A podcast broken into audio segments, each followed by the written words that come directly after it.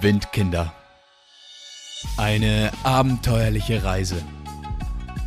Mein Name ist Jakob de Clara und ich wünsche Ihnen viel Spaß beim Zuhören.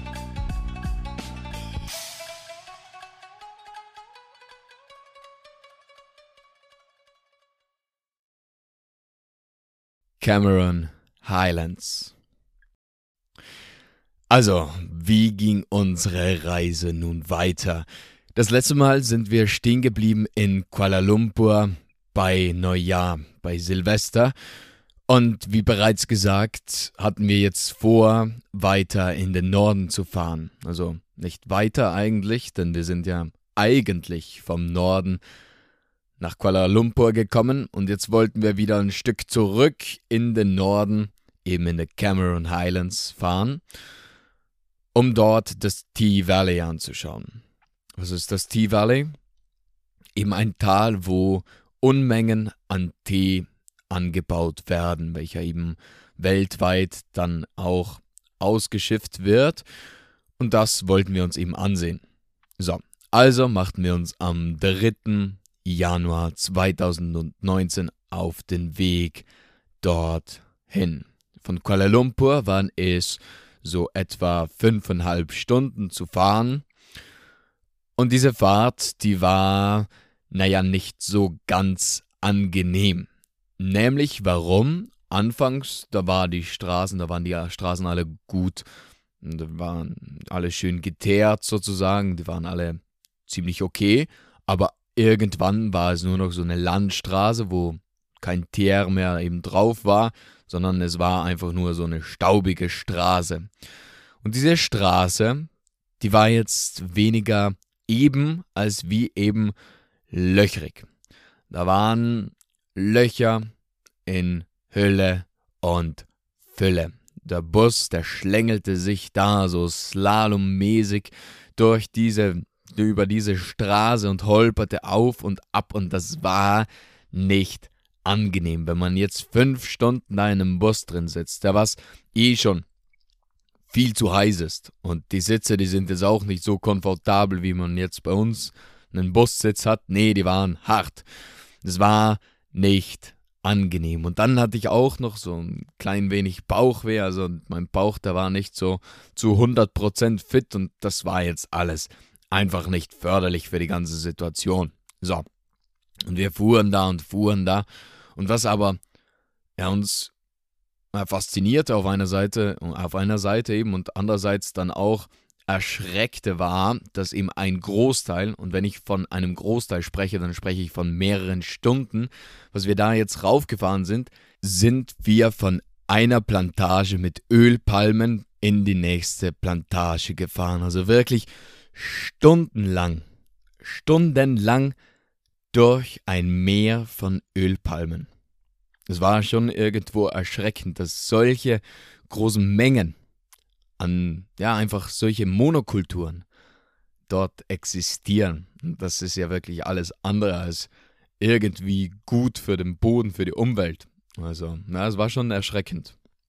Aber auf jeden Fall fuhren wir da jetzt rauf in den Norden und nach fünfeinhalb Stunden kamen wir dann an. Und es war wirklich ungewohnt, da jetzt aus dem Bus auszusteigen. Wir bemerkten es bereits im Bus drinnen, es wurde kühler. Es wurde wirklich kühler. Also wir waren es gewohnt jetzt mittlerweile, dass äh, Temperaturen waren immer so meistens, oder ja eigentlich immer über 35 Grad. So, und es war immer schwül, es war immer, ja, eine drückende Hitze. Und die war jetzt plötzlich weg. Also die, dieses Tal, wo wir dort hingefahren sind, das ist eben höher gelegen und das merkte man einfach. Da war jetzt ganz eine andere Luft und plötzlich musste man eben wieder einen Pulli auspacken, den anziehen. Lange Hosen waren jetzt auch angebracht. Es war jetzt eine angenehme Abwechslung, so mal ein bisschen Abkühlung. So, da waren wir jetzt eben, da sind wir dann in unser Hostel eingecheckt und das hieß Travel Bunker. Also, ja, Reisebunker. Und warum hieß dieses Hostel so? Naja, jetzt muss man sich jetzt so vorstellen, da waren zwei Räume oder besser zwei Gänge und links und rechts von diesen Gängen waren so Holzkästen, kann man sich jetzt vorstellen. So, also in zwei Reihen, unten am Boden ein Kasten und drüber noch ein Kasten mit einer Leiter.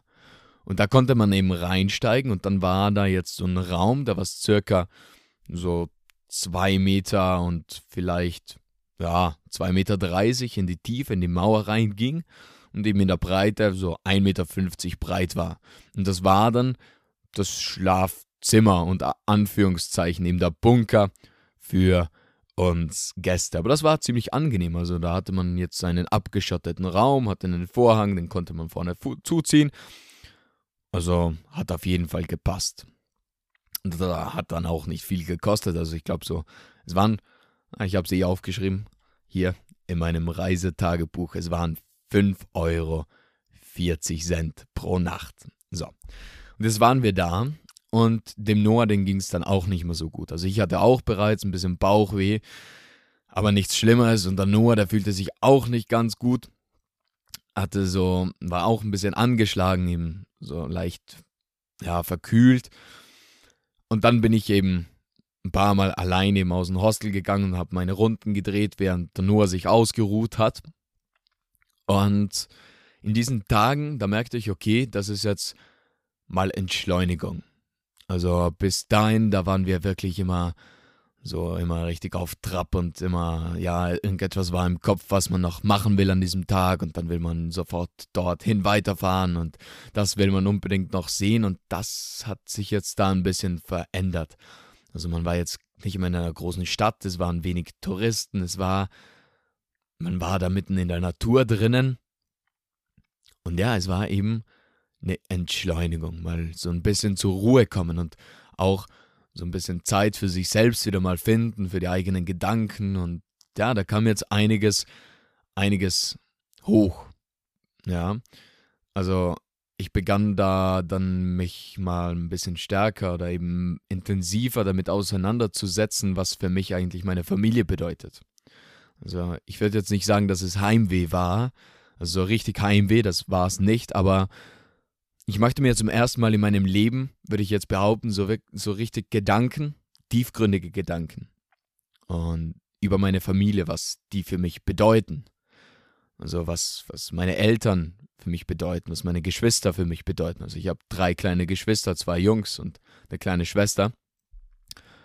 Und naja, mir fiel auf, dass ich eigentlich mein ganzes Leben lang noch nie so richtig ihnen gezeigt habe, beispielsweise, wie wichtig sie mir sind, wie lieb ich sie irgendwo habe. Und es tat mir dann in diesem Moment auch irgendwie leid, dass ich nie die Kraft hatte, beispielsweise ihnen das zu sagen.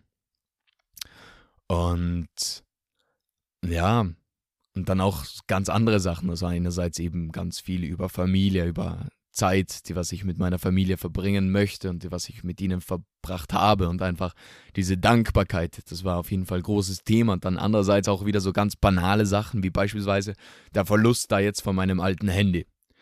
Da bemerkte ich mir so, da bemerkte ich so bei mir, wie abhängig ich eigentlich von diesem Ding bin.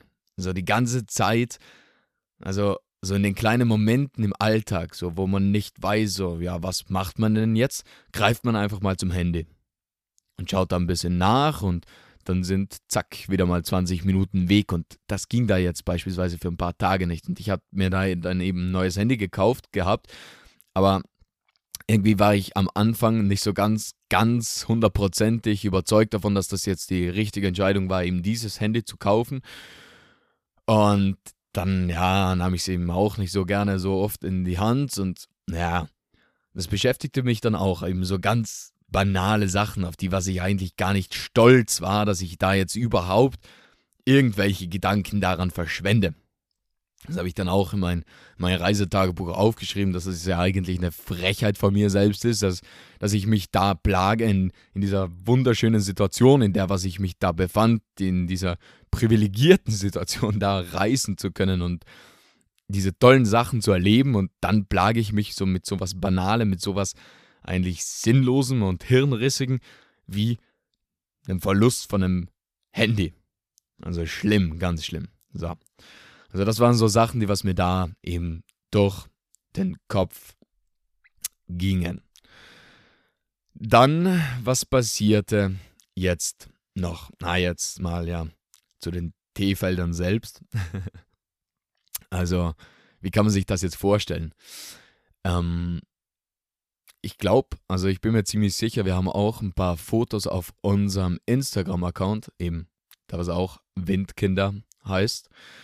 Da kann man auch mal nachschauen, dann hat man ein besseres Bild davon, aber jetzt, um es zu beschreiben, es war ein relativ weites Tal. Also es war nicht allzu schmal und in diesem Tal, da, wurden, da hatte man, also man sah, dass sehr viel Holz abgerodet wurde. So.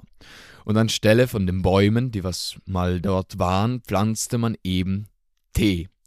Und wie sieht jetzt so eine Teepflanze aus? Wie sieht die aus? Also das ist so ein, so ein Busch, so ein Strauchgewächs, würde ich jetzt mal sagen. Also nicht wirklich hoch, so etwa hüfthoch. Und das erstreckt sich dann über das ganze Tal. Und dann sind das alles so kleine, so kleine Häufchen.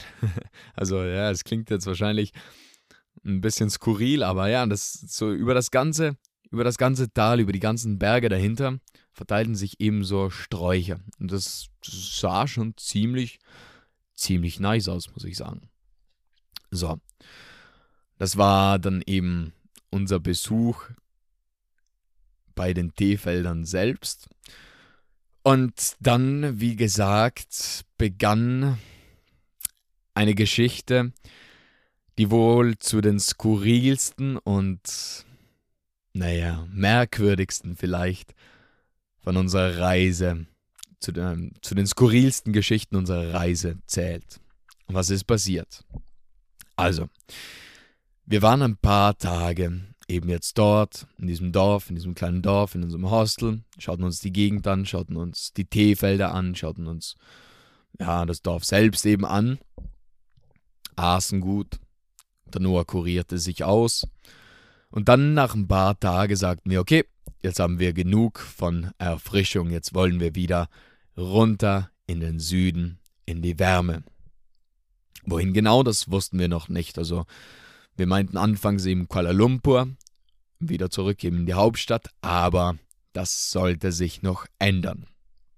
Auf jeden Fall beschlossen wir dieses Mal nicht einen Bus oder sonstiges eben zu buchen, sondern eben Autostopp zu machen. Das mal zu versuchen, mal zu schauen, wie das da jetzt funktioniert. Oder ob das jetzt überhaupt funktioniert. Das werden sie ja vorhin noch nicht versucht.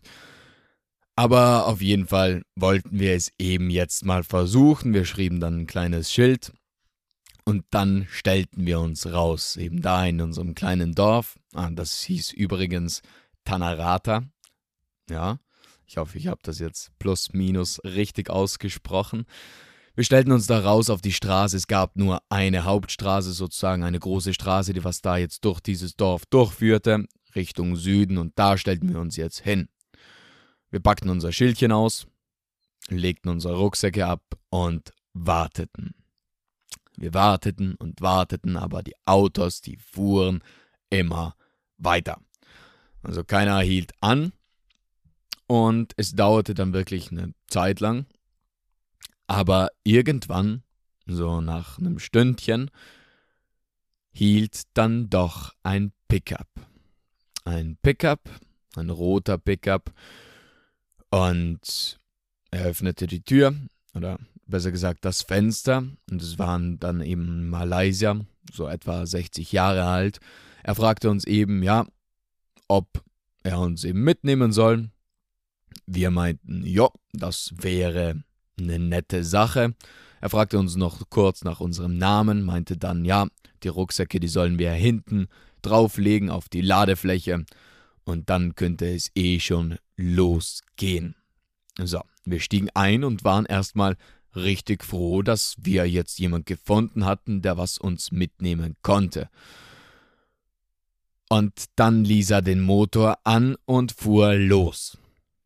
Und wie er losfuhr, das gefiel uns dann nicht mehr so gut, denn er fuhr wahnsinnig schnell und ihr müsst euch jetzt vorstellen, das war wieder so eine Dschungelstraße, die was alles andere als wie jetzt in einem hervorragenden Zustand war und es waren sehr viele Kurven und es war einfach eine gefährliche Straße. Und der gute Herr, der überholte an den unmöglichsten Stellen, also in den Kurven und ah, es war einfach ganz ein ungutes Gefühl. Und wir überlegten bereits, naja, sollen wir aussteigen? Weil das war wirklich, das war nicht toll, wie der da jetzt fuhr, das war einfach nur gefährlich. Aber dann dachten wir uns, ja okay, das ist jetzt aber auch nicht so smart von uns, wenn wir da jetzt aussteigen mitten im Dschungel und naja, dann nimmt uns wieder keiner mit, dann müssen wir vielleicht sogar zu Fuß zurückgehen ins Dorf, das, das haben wir jetzt auch nicht so Lust. Und während wir uns noch den Kopf zerbrachen, ob wir etwas sagen sollten, hielt er von selbst an. Mitten im Dschungel parkte er sein Auto. Das war die heutige Folge von Windkinder. Eine abenteuerliche Reise. Hat dir diese Folge gefallen und bist du nun gespannt, was wir sonst noch erleben, dann bleib dran.